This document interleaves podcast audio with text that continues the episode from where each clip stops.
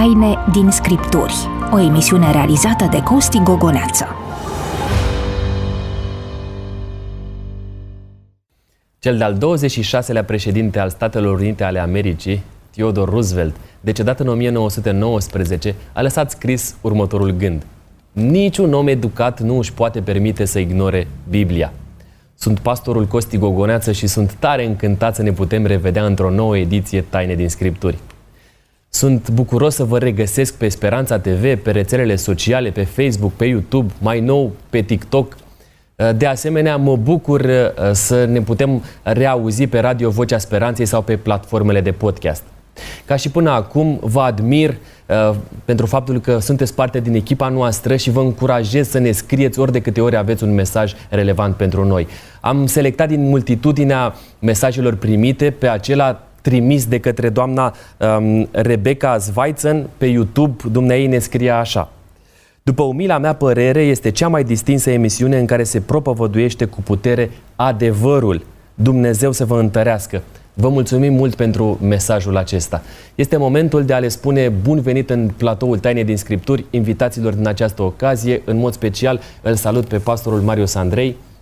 Bun găsit, mulțumesc de invitație. Mă bucur să fim împreună. Trebuie să vă spun dumneavoastră, unii deja, deja știți, altora vă reamintesc. Uh, Marius este responsabilul Departamentului Familie al Bisericii Adventiste de ziua 7 din România și de asemenea îi spun bun regăsit pastorului Daniel Brânzan, invitatul permanent al emisiunii Taine din Scripturi. Doamne ajută! Uh, urmează rubrica Întrebarea ta.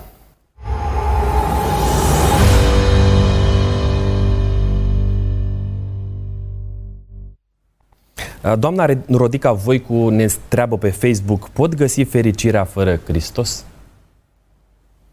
E o întrebare foarte bună, dar e foarte complicată. Pentru ea e nevoie de ore în șir ca să discuți și să dai un răspuns. Pentru că primul lucru care îmi vine în minte, care e definiția fericirii? Ce înseamnă să fii fericit? Și de aici deja am intrat în necazuri. Deci am intrat într-o ediție specială. De am intrat în multe ediții speciale, pentru că e foarte greu de dat răspuns la întrebarea aceasta. Ce este un lucru? Scriptura spune următorul aspect, că în genere lucrurile duhovnicești sunt foarte greu de priceput și de înțeles sau de acceptat. Ba chiar spune, sunt o soi de nebunie pentru omul care e firesc, care nu înțelege lucrurile duhovnicești. De aceea, um, când vorbești despre fericirea în Hristos, este foarte diferită de fericirea despre care vorbesc oamenii în mod natural, în mod normal. Nu să vă dau un exemplu. Domnul Hristos zice în fericiri, predica de pe munte, ferice de cei săraci în duh, ferice de cei ce plâng, ferice de cei ce sunt prigoniți, ferice de cei... Adică e cu tot o, o întreagă nebunie pentru omul... E pe invers. Pentru omul e normal, total pentru omul normal altfel. nu e nicio fericire să plângi. Pentru omul duhovnicesc există o fericire în plâns. Am în orice fel de plâns. De aceea spun, Întrebarea e foarte bună. Răspunsul e foarte greu de dat. Din punctul meu de vedere, sau din punct de vedere al Scripturii, adevărata fericire este doar aceea care vine de sus, în relație cu Hristos. Dar există frânturi de fericire, dacă pot să le numesc așa, mici momente. Am citat un studiu care făcut la american. Spune că într-o viață de 60 de ani, un american are atâtea clipe fericite cât în cap într-o săptămână. Au wow. contabilizat ei așa, cam cât durează fericirea de la nuntă, cam cât durează fericirea nașterea prin un copil, mașină, casă sau mai știu eu ce.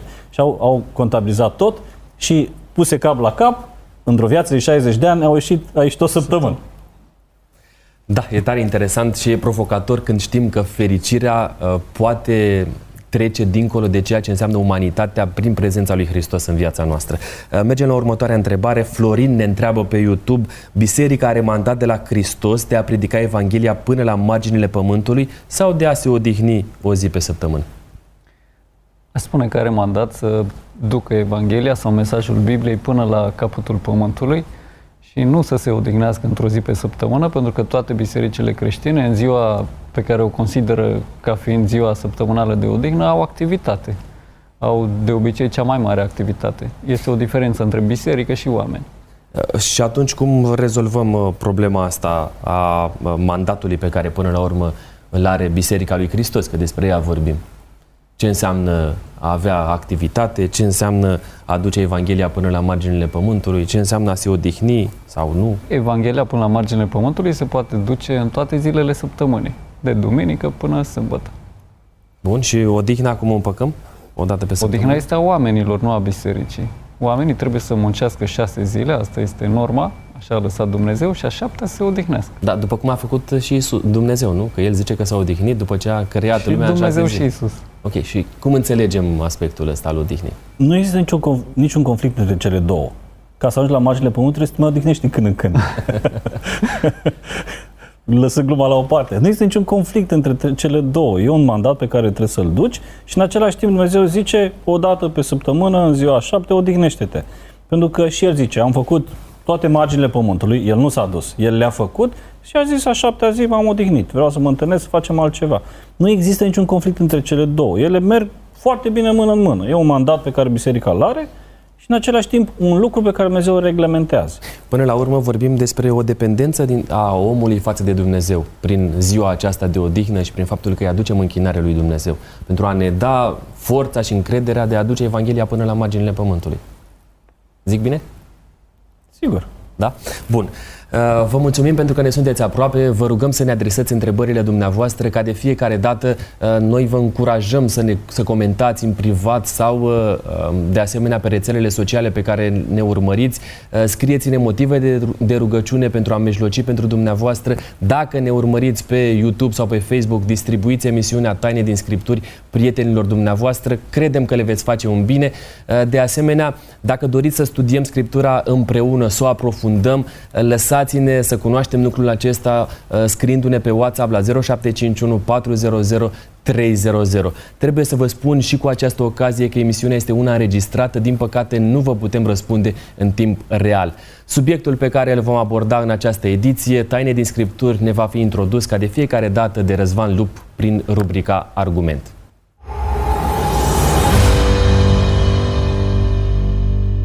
Conform Bibliei, căsătoria este indisolubilă.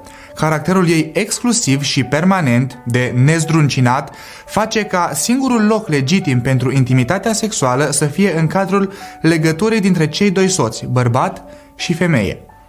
În Vechiul Testament, cununia nu era o chestiune privată între un bărbat și o femeie, nici o formă de concubinaj, ci, din contră, o afacere publică în care erau implicate atât familiile cât și comunitatea.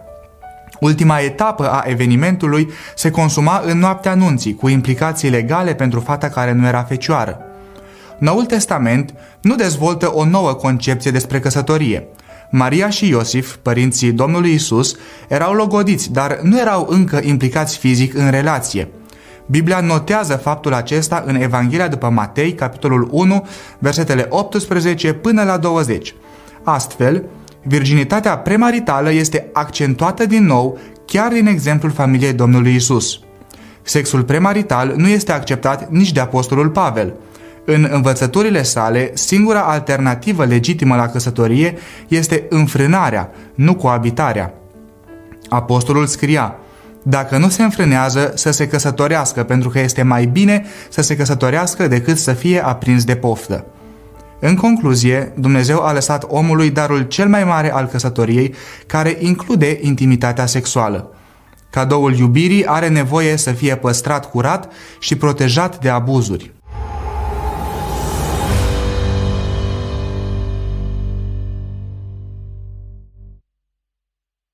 În Eclesiastul, capitolul 3, versetele 1 și 8, citim așa. Toate își au vremea lor și fiecare lucru de sub soare își are ceasul lui. Iubitul își are vremea lui. Ehm, care este oare timpul pentru a te îndrăgosti? Ce implicații are o relație de dragoste premaritală? Care sunt limitele impuse de scriptură celor aflați într-o relație de iubire? Mai este relevantă opinia Bibliei despre dragostea premaritală pentru generația de astăzi? Vă reamintesc, alături de mine sunt pastorii Marius Andrei și Daniel Brânzan. Vă invit, uh, stimați colegi, să mergem spre Scriptură, Cântarea Cântărilor, uh, capitolul 8, versetul 4. Vă rog fierbinte, nu stârniți, nu treziți dragostea până nu vine ea. Cum să înțelegem în mod practic uh, un astfel de sfat? Exact ce, ce spune. Există o vreme pentru toate lucrurile. Și Merele necoapte n-au niciodată gustul pe care l-au merele coapte. De ce? Că așa e firea, așa, e, așa sunt făcute să fie. Niciodată un lucru nefăcut la vremea lui nu are același gust. Mă aduc aminte că, um, acum ca să fac o altă ilustrație, noi oamenii încercăm să facem și ceea ce... Hai să ilustrez și pot mă explic. Um, soția mea um, mergea destul de des în Norvegia și lucra acolo uh, și când se întorcea, am deosebit vara, în iunie, ceva de genul, îmi zicea așa, când vii la aeroport, să nu mai nicio floare, nu-mi trebuie flori. Te rog eu frumos să vii cu un kil de roșii, cu o pâine și cu niște brânză. Pe drum vreau să mănânc.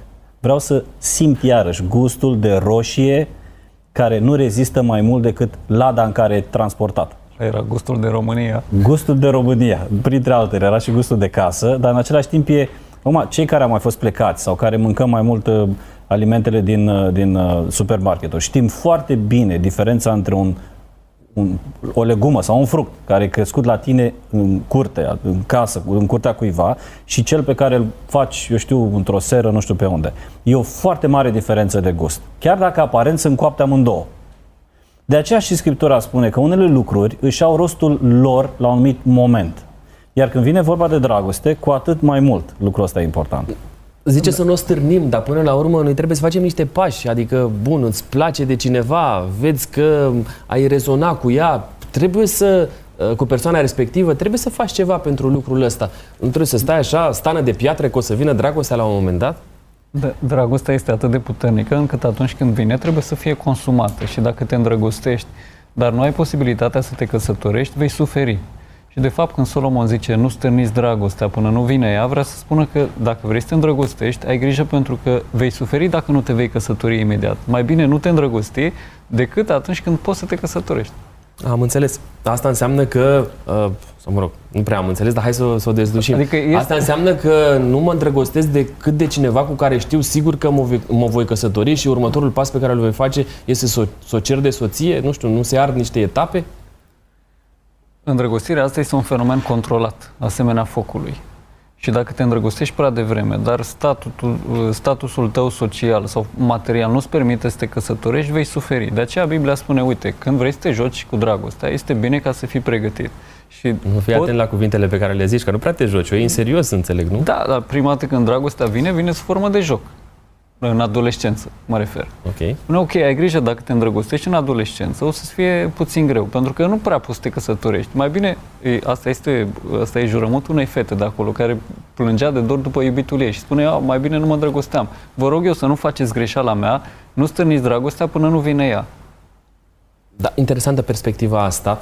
Interesant este că avem totuși niște limite pe care Dumnezeu ne le transmite prin Sfânta Scriptură. Uh, vorbește Scriptura despre o perioadă propice pentru a te îndrăgosti? Vorbea Dan despre adolescență.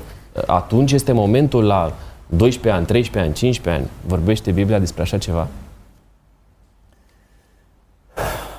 Treaba asta cu îndrăgostirea nu e un subiect... Uh, azi e mai complicat decât alte dăți. De ce? Pentru că astăzi ne putem permite facem, să facem aproape orice ne trece prin cap, fără să existe consecințe prea mari. Pe vremea Scripturii, ca să te îndrăgostești, um, poate era la fel de ușor într-un anumit sens, dar erau niște implicații legale foarte puternice. Adică familia și comunitatea te obliga la niște decizii fetele pe vremea scripturii se căsătoreau la 13, 14, 15 ani, pentru că și speranța de viață era 40-50 de ani maxim.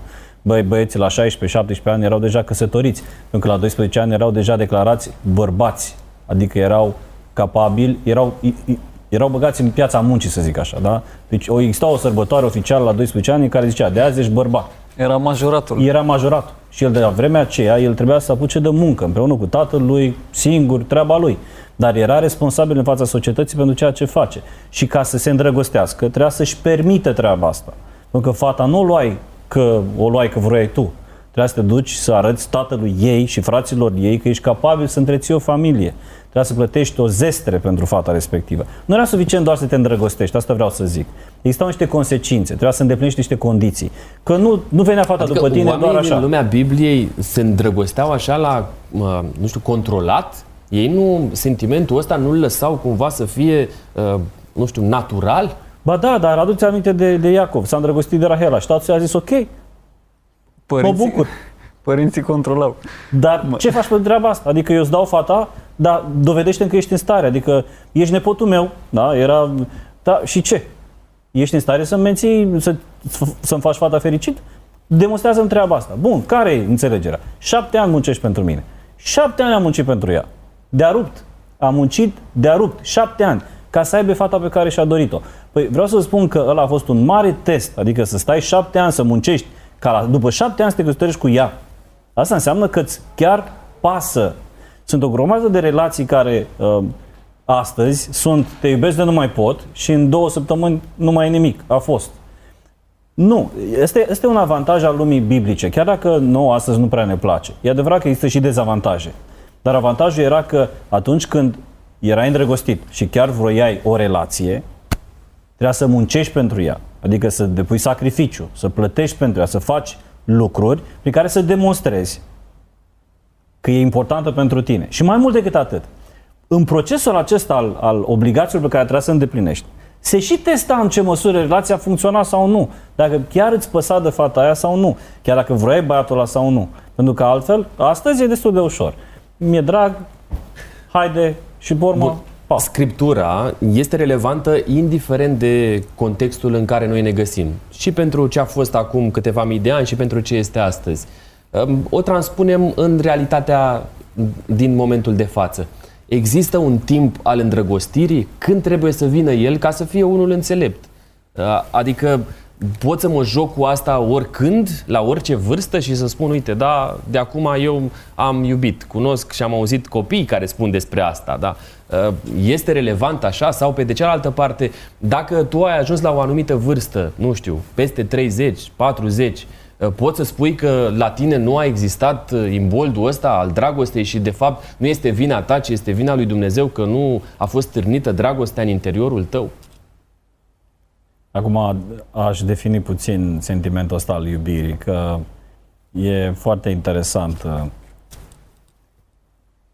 Când Scriptura spune nu stârniți dragostea până nu vine ea, nu zice așteaptă să simți o emoție te uiți la el și zici, wow, mi-e drag. Te uiți la ea și zici, wow, e extraordinar, o vreau.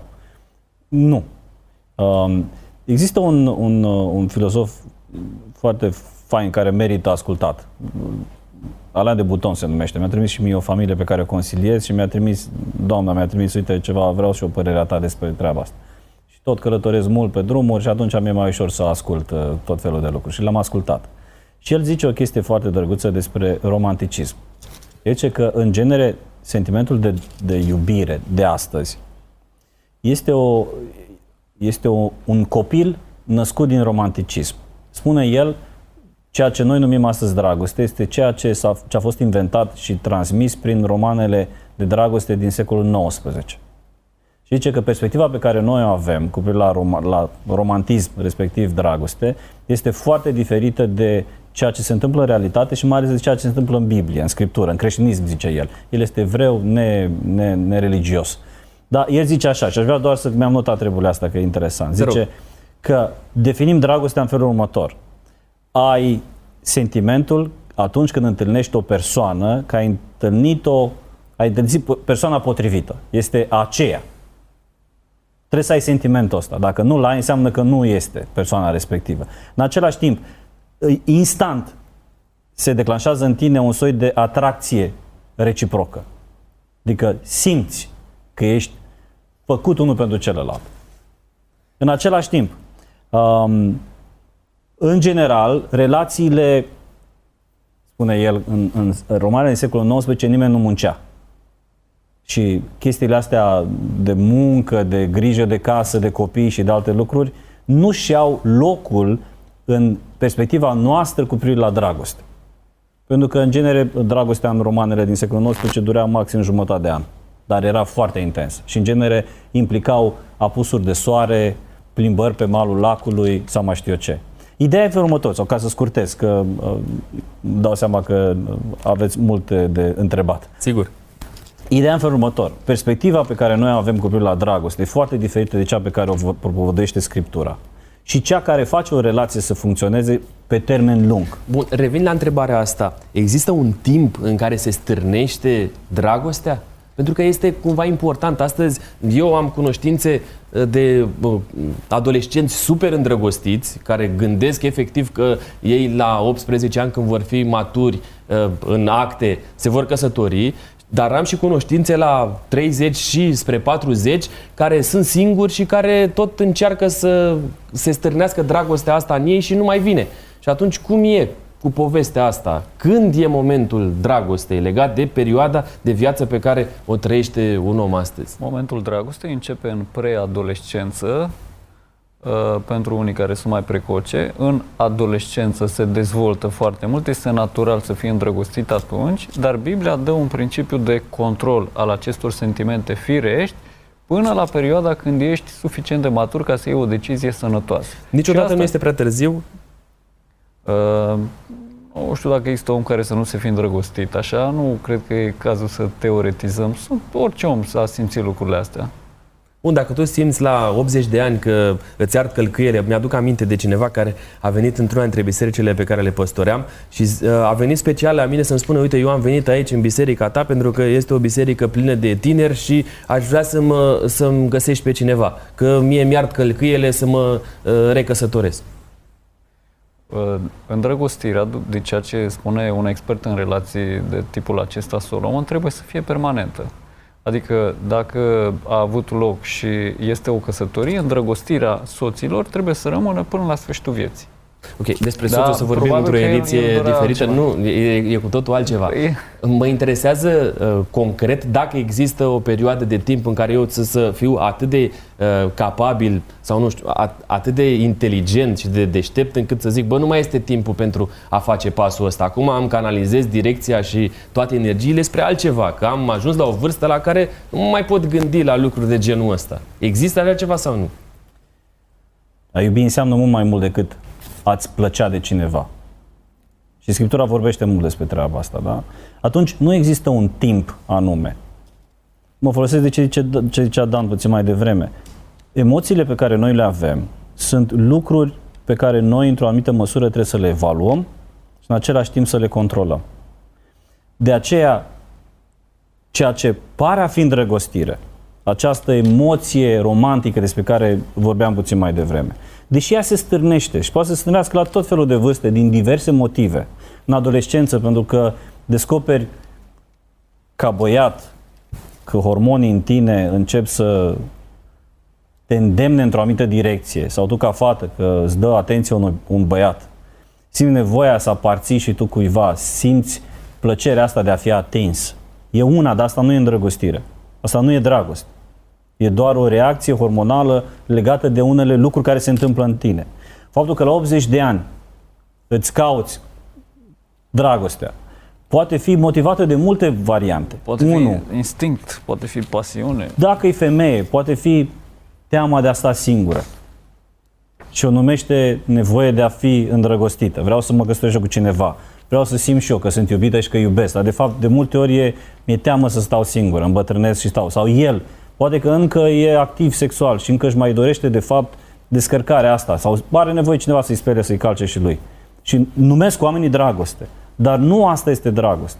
De aceea, întorcându-ne la Scriptură și vorbim despre dragoste, vorbim despre ce zice Pavel despre, despre dragoste, vedem că dragostea are cu totul de a face, de fapt, de cât de mult îmi pasă mie de altă persoană, cât de mult vreau să fac eu pe altcineva fericit. E, dacă asta e definiția dragostei, atunci în primul rând trebuie să fiu suficient de matur să-mi asum treburile astea. Pentru că să ai grijă de altcineva, de fericirea altcuiva, îți trebuie responsabilitate pentru treaba asta, îți trebuie maturitate. Adică îți trebuie o perioadă a vârstei, a vieții, în care să ai suficientă experiență de viață, să știi cu ce se mănâncă, să ai suficient control și resurse ca să faci față provocărilor vieții și în același timp să-ți asumi treaba asta. Adică să-ți pese de cel de lângă tine atât de mult încât să poți face tot ce ține de tine ca să-i vrei binele, să-i faci binele, să-i arăți binele. Mulțumesc. Dacă aveți întrebări pentru noi, scrieți-ne la 0751 400 300 pentru că um, înțelegem Scriptura și dintr-o altă perspectivă. De aceea suntem aici la Taine din Scripturi să săpăm adânc și să vedem care sunt uh, informațiile acelea care pot ajunge până în profunzimea lor. Cântarea cântărilor, capitolul 1, versetul 2, să mă sărute cu săritorile gurii lui, zice uh, cuvântul. Uh, setează Biblie, Biblia limitele iubitului sau dă frâu liber îndrăgostiților? Dragostea vine de la Dumnezeu. Dragostea între un tânăr și o tânără și are originea tot în Dumnezeu. Limitele sunt legate de uh, puritate, de a nu-l abuza pe celălalt și de a folosi acest uh, foc al dragostei pentru ca să fii mai fericit, mai sănătos și mai, uh, mai folositor pentru societate. Bun, când întreb de limite, pare că în cântarea cântărilor nu există așa ceva atunci când uh, îi vedem pe cei doi personajele principale, deși ele nu erau căsătorite, lucrurile au fost întinse la maximum. E uh, adevărat? Nu? nu? Nu este adevărat asta, pentru că în Cântarea Cântărilor este acel celebru verset în care zice ești o grădină închisă, un izvor pecetluit, o fântână uh, sigilată, ceea ce înseamnă, ceea ce denotă virginitatea acelei fete, ceea ce înseamnă că erau niște limite acolo. Uh, spune, de exemplu, chiar în ultimul capitol, că dacă este o fată fecioară, va fi îngrădită cu anumite limite până îi va veni vremea pentru căsătorie.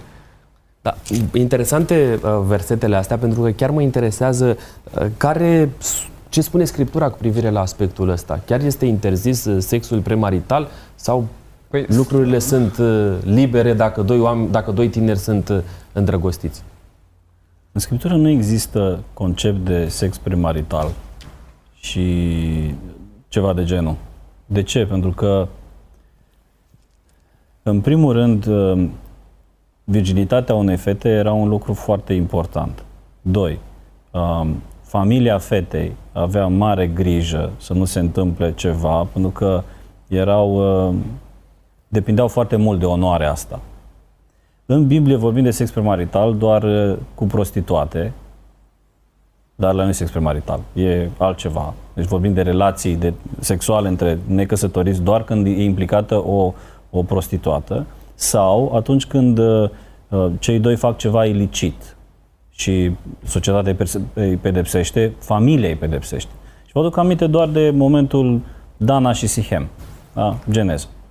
Nu spune nicăieri că Dana, Dina, mă scuzați, Dina, Dina a fost, a fost împotrivă. Acolo nu se dă, nu se dă niciun indiciu că ar fi fost vreun viol. Atunci când ea s-a dus cu fetele țării și Sihem a văzut-o, a luat-o, s-a culcat cu ea. Nu spune nicăieri că treaba asta a fost împotriva voinței ei. Dar zice că frații ei, după ce s-a întâmplat treaba asta, au pedepsit foarte crunt cetatea respectivă pentru că au zis ei, argumentul lor a fost, au, au necinstit pe sora noastră. Nu exista conceptul ăsta. Deci, da, nu exista, dar mă duc tot în Geneza. Iosif, în casa lui Potifar. Așa. El zice acolo că nu vreau să păcătuiesc împotriva lui Dumnezeu cu soția lui. Acolo era o relație și mai licită decât sex premarital, adică o femeie căsătorită vrea să se culce cu un altul. Și ea, el zice, pentru că avea valori puternice și știa ce zice Dumnezeu, eu nu pot face așa ceva nici împotriva soțului tău, nici împotriva Dumnezeului meu. El are, are principiile foarte clare, el știa foarte bine ce și cum. Și el asta zice, eu așa deci, ceva Deci dacă fac. venea la el o fată virgină, era, nu era niciun fel de problemă? Asta du- să înțeleg? Scriptura zice că, de Deuteronom 22, dacă nu mă șel, un pasaj acolo unde spune că dacă e pe câmp și un bărbat se leagă de o fecioară și ea țipă, el să fie omorât. Dar dacă sunt în cetate și fac aceeași treabă, ea e fecioară, zice că amândoi să fie omorâți, că ea trebuia să țipe ca să scape. Dar dacă era o relație ilicită, adică ei doi se plăceau și făceau treaba asta în ascunsul părinților și în, în, într-o situație neconformă cu regulile lor, respectiv căsătorie, urmau să fie uciși amândoi.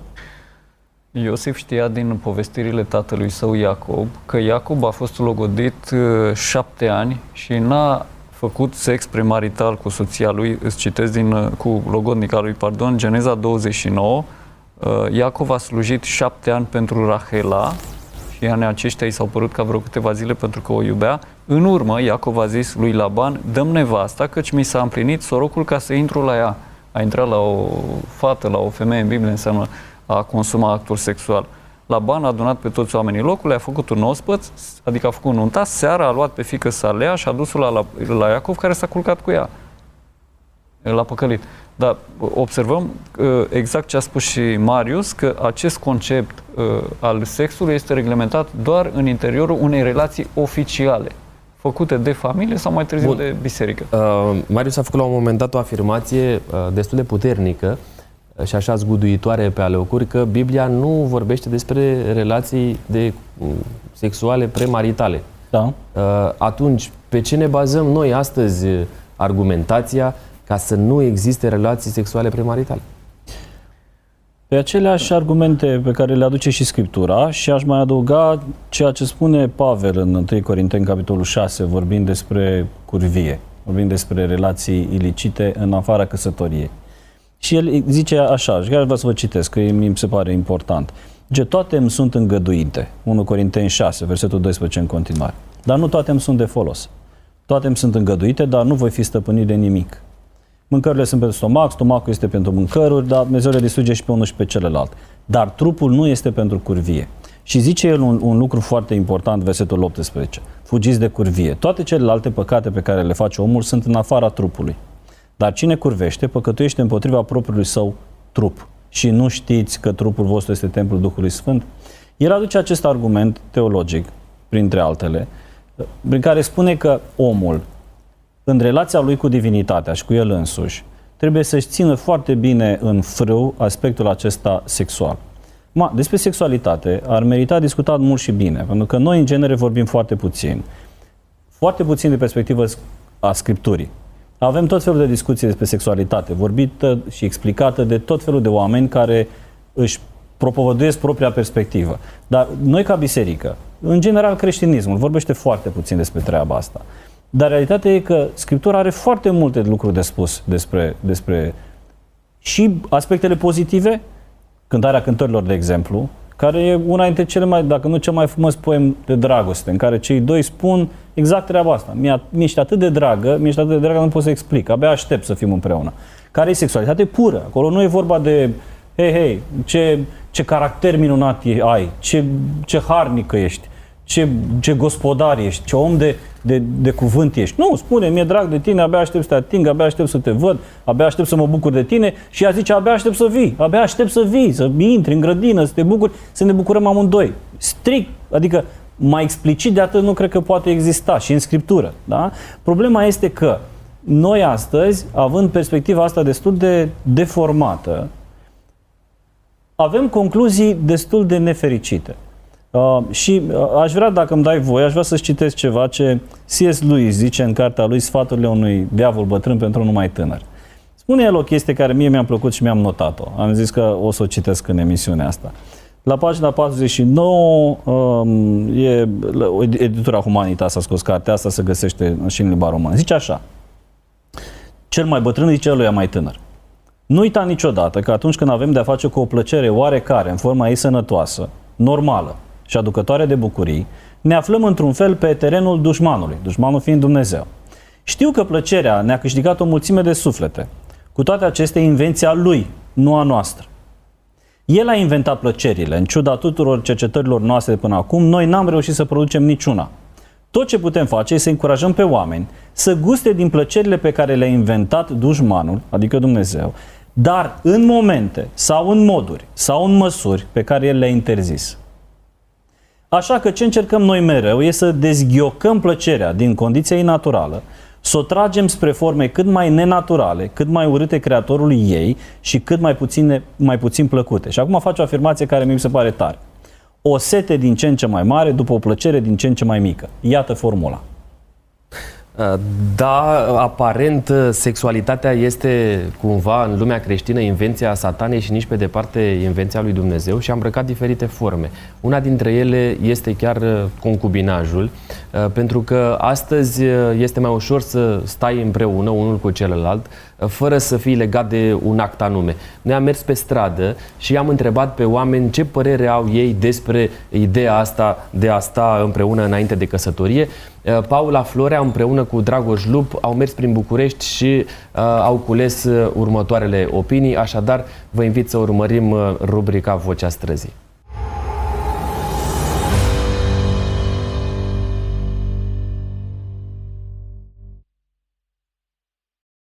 Care este opinia dumneavoastră despre concubinaj?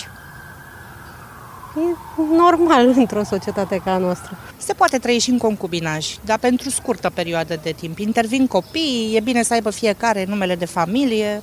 Se practică.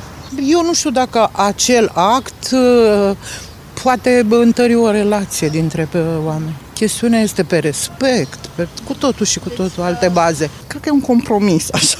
Cred că instituția căsătoriei e perimată și e un compromis, așa, în a în a trăi într-o relație, nu știu ce să zic. Nu am o părere pro sau contra, mi se pare ok, adică fiecare decide să facă ceea ce vrea în relația lui. Este dreptul lor să decidă care este formula în care conviețuiesc. Uh, probabil uh, așa le se pare mai uh, convenabil. Este tot o regulă, de ce? Care ar fi problema? De ce să nu fie? E treaba lor. Dacă se complac în felul ăsta, nu au decât să trăiască. Sunt liberi oricând, o ia la în dreapta și la în stânga. În mod normal e bine să fie doi oameni să fie căsătoriți, dar dacă nu, merge și așa. Nu cred că este ilegal, nu cred că este imoral, atâta, atâta timp cât există reciproc, cât nu uh, cât, cât se respectă reciproc.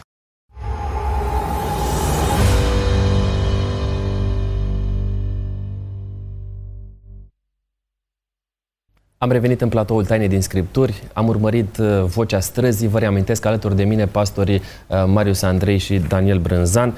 Uh, așa cum ați văzut, majoritatea spuneau nici pe departe nu vorbim despre un act anume care ne-ar putea ține aproape, vorbim despre respect, până la urmă fiecare decide în dreptul lui, este treaba fiecăruia. Ce spune Scriptura despre un astfel de comportament? Spune foarte multe lucruri, am o listă cu texte. În primul rând, Domnul Hristos, întâlnindu-se cu o femeie, i-a zis că cinci bărbați ai avut și acela pe care l-ai acum nu ți este bărbat, aici ai spus adevărul, era uh, o adresare către femeia samaritană din Ioan 4, ceea ce înseamnă că Domnul nu apreciază asta. Apoi Evrei 13, căsătoria să fie ținută în toată cinstea și patul să fie nespurcat. 1 Corinteni 7, fiecare bărbat să-și aibă nevasta lui și fiecare femeie să-și aibă bărbatul ei. În Geneza 24 ni se spune că era acolo o fată fecioară foarte frumoasă care n-a avusese legături cu niciun bărbat, este idealul de puritate. Și în Maleah Dumnezeu face un reproș bărbaților în care le spune Domnul a fost martor între tine și nevasta din tinerețea ta, căreia acum nu ești credincios, măcar că este tovarăș, tovarășa și nevasta cu care ai încheiat legământ. Unul singur Dumnezeu ne-a dat suflarea de viață și ne-a păstrat-o. Și ce cere acel unul singur? Sămânță dumnezeiască. Luați seama, dar în mintea voastră și niciunul să nu fie necredincios nevestei din tinerețea lui. Luați seama în mintea voastră și nu fiți necredincioși. Concubinajul este inacceptabil din punctul de vedere al Bibliei. Când se consumă, de fapt, o relație de căsătorie? Sau când intră, conform Scripturii, în abilități o, căs- o relație de căsătorie? Acum trebuie să înțelegem puțin și vremurile biblice. Noi când vorbim despre nuntă astăzi, e altfel decât era pe vremuri.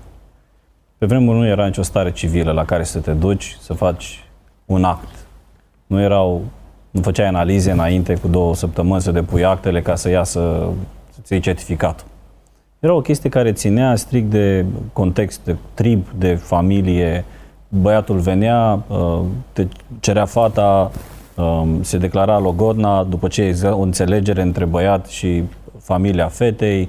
Uh, dura pe urmă logodna un an de zile sau cât depinde cât dura. Trebuia să lase niște bani, un gaj, o zestre, adică să dovedească că e în stare și că e interesat. Adică e puțin diferit de contextul nostru de astăzi. Da? Astăzi, căsătoria la noi Uh, este act civil, te duci la primărie, te declară soț și soție pe baza unor analize, a unor declarații pe care le faci, a unor martori și pe urmă trăiești unul cu celălalt, da? Și în momentul ăla ești, ești căsătorit. Bineînțeles, în, în, în creștinism este introdus și aspectul religios. Adică, după cununia civilă, urmează uh, cununia religioasă. Uh, conform înțelegerii bisericii noastre, o familie este căsătorită în momentul în care urmează acești trei pași.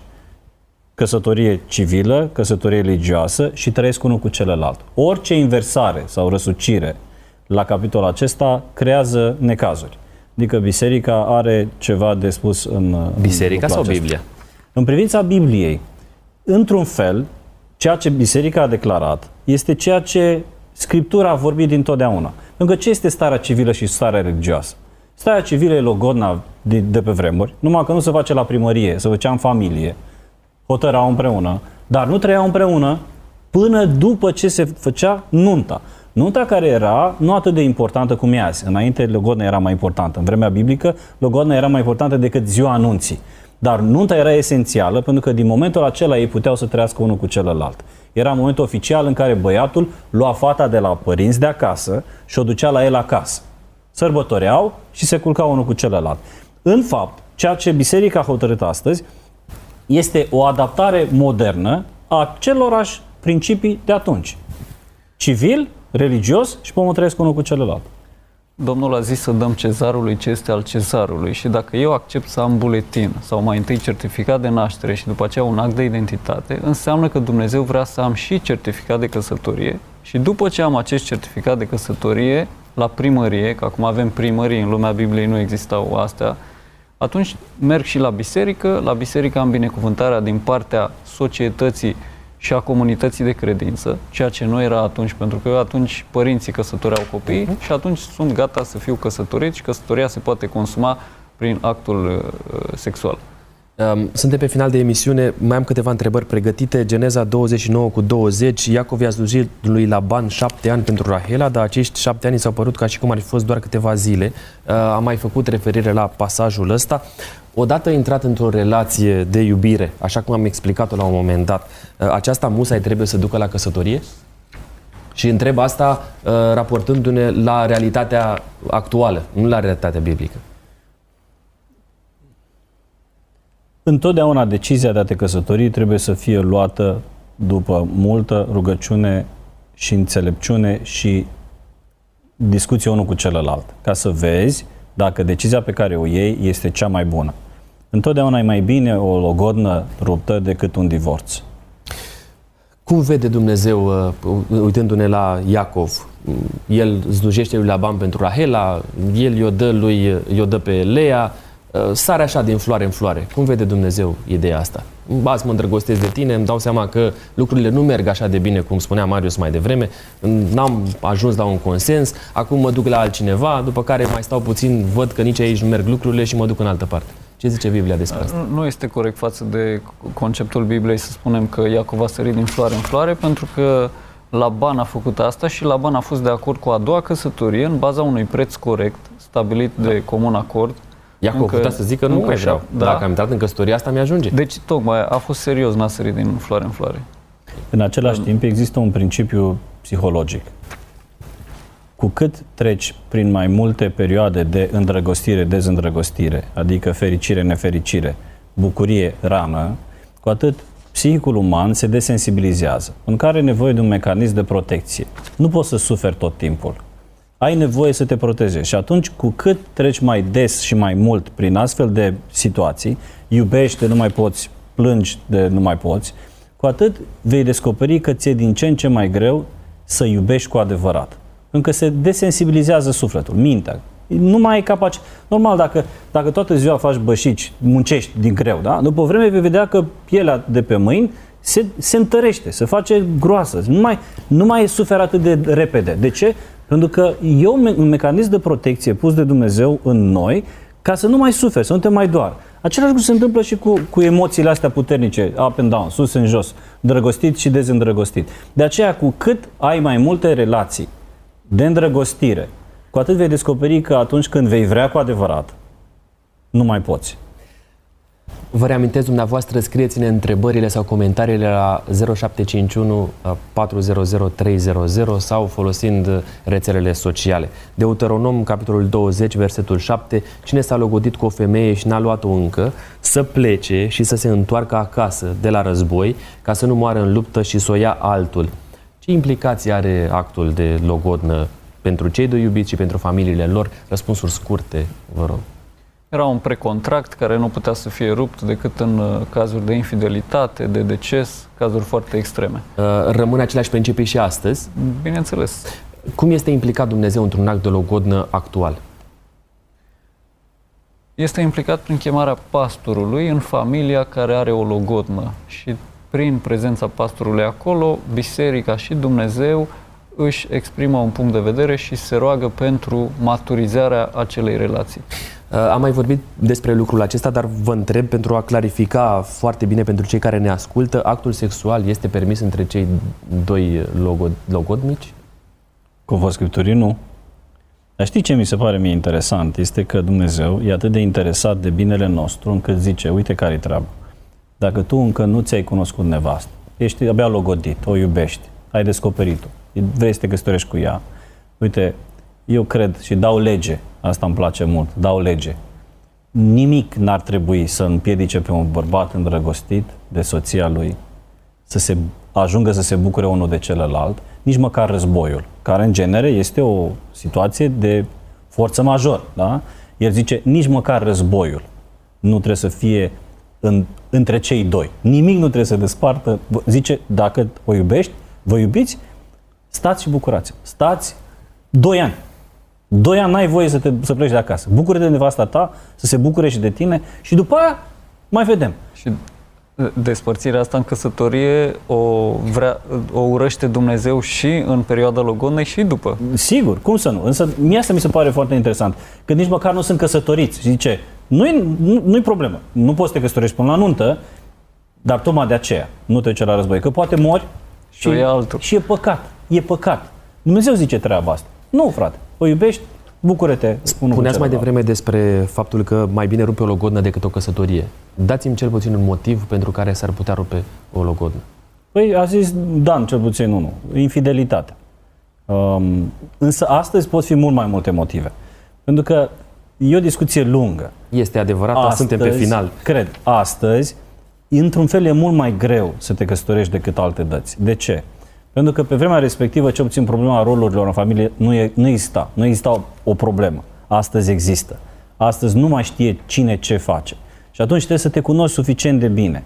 Majoritatea celor care se căsătoreau atunci erau în aceeași comunitate. Știau despre ce e vorba, aveau cam aceleași obiceiuri. Astăzi nu. Și atunci sunt mult mai multe lucruri de ținut cont, mult mai multe lucruri de pus cap la cap și de descoperit, ca să știi că e decizia cea mai bună. Altfel vei descoperi prea târziu. Vă reamintesc, scrieți-ne pe WhatsApp. Este un moment bun de a introduce rubrica uh, Rugă pentru tine.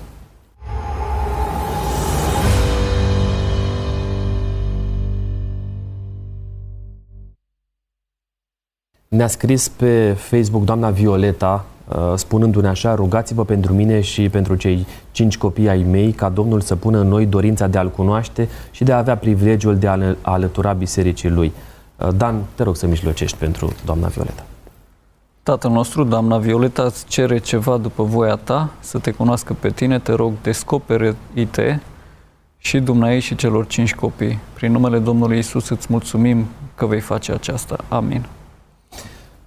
Mergem spre Geneza, capitolul 24, versetele 1 la 4. Spicuiesc doar Avram era bătrân, înaintat în vârstă, a zis celui mai bătrân rob din casa lui, nu vei lua fiului meu o nevastă dintre fetele canaaniților, ci te vei duce în țara și la rudele mele să iei nevastă fiului meu Isaac.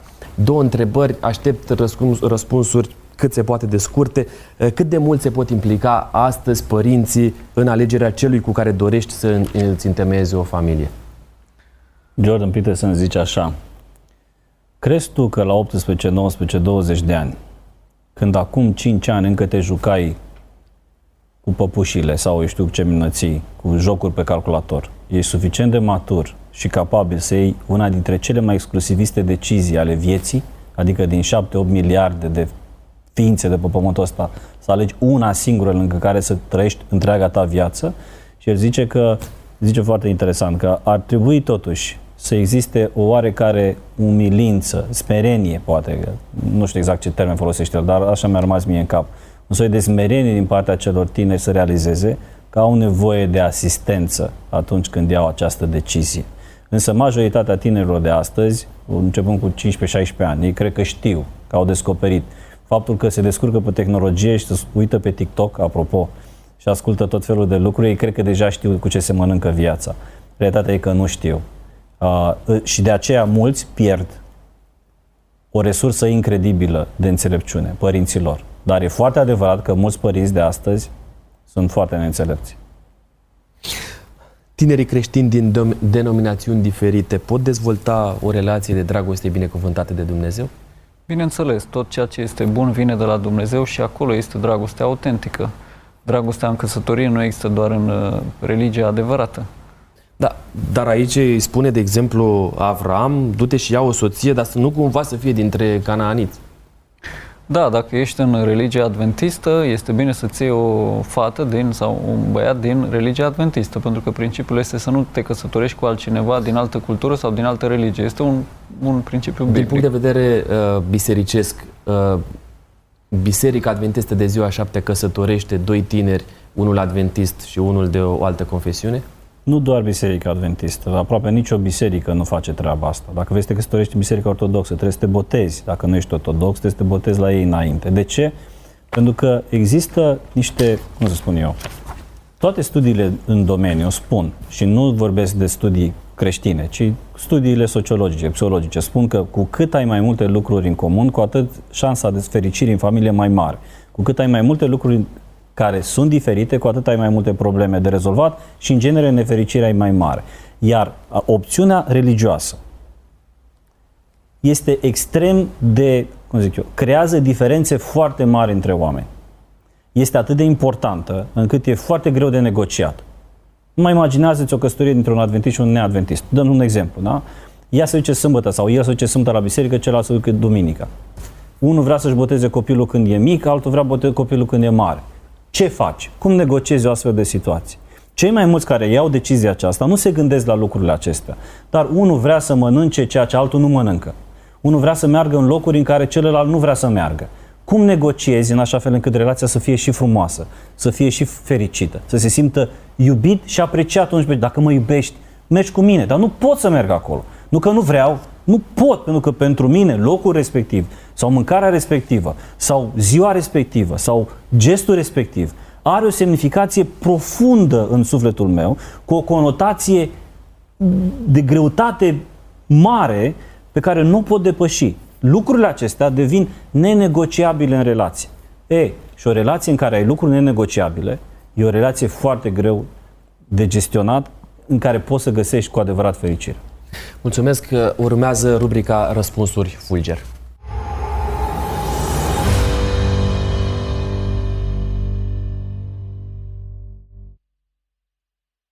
Acesta plin de mister. Deschid uh, această cutie unde se află întrebările. În judecători 14 uh, cu 3, Samson a zis tatălui său, ia-mi-o că îmi place. Cât de mult contează aspectul fizic într-o relație de iubire? Contează dar n-ar trebui să fie singurul și cel mai important factor. Poate că procentul corect ar fi 50%. De unde am certitudinea că relația în care investesc duce la căsătorie?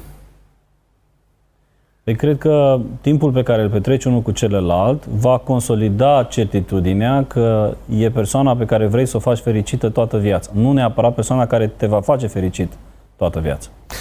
A te ține de mână în biserică, dacă nu ești căsătorit, contravine vreunui principiu biblic? Uh, da, dacă nu ești logodit, poate să contravină unor rânduieli bisericești sau unor limite pe care le au cei care administrează biserica respectivă. Și ultima întrebare din această rubrică, rubrică, dacă doi tineri întrețin relații sexuale înainte de căsătorie, mai pot primi binecuvântarea lui Dumnezeu la nuntă? Știm că biserica nu va oficia o astfel de căsătorie, dar nu știm exact cum e cu binecuvântarea. Pentru că Dumnezeu zice că binecuvântează și pe bun și pe răi. Așa că eu cred că atâta timp cât ei vor să primească binecuvântarea lui Dumnezeu, ar trebui să respecte regulile lui Dumnezeu. Dacă nu, vor exista niște consecințe. Dar Dumnezeu zice că nu e păcat împotriva Duhului Sfânt. Însă e nevoie de pocăință. Mergem spre rubrica Exercițiul de sinceritate.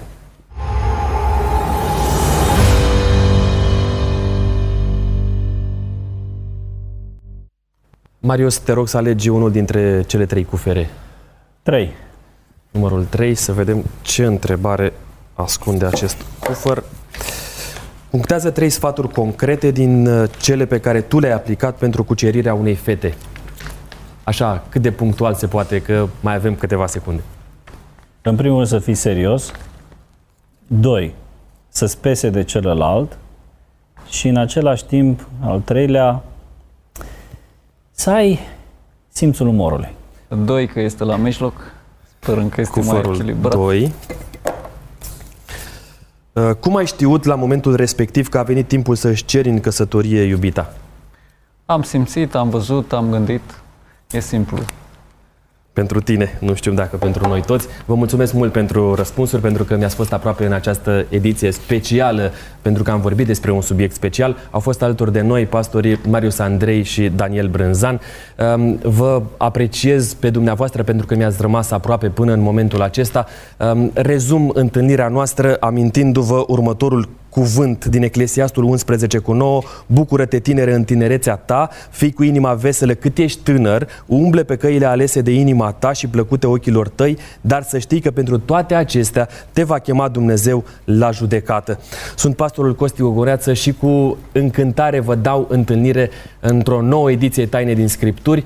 Așadar, până atunci nu uitați că bătălia pentru Biblie a început în studioul nostru, dar ea continuă, mai ales în casele dumneavoastră. Harul Domnului Isus să se reverse asupra noastră, asupra familiilor noastre.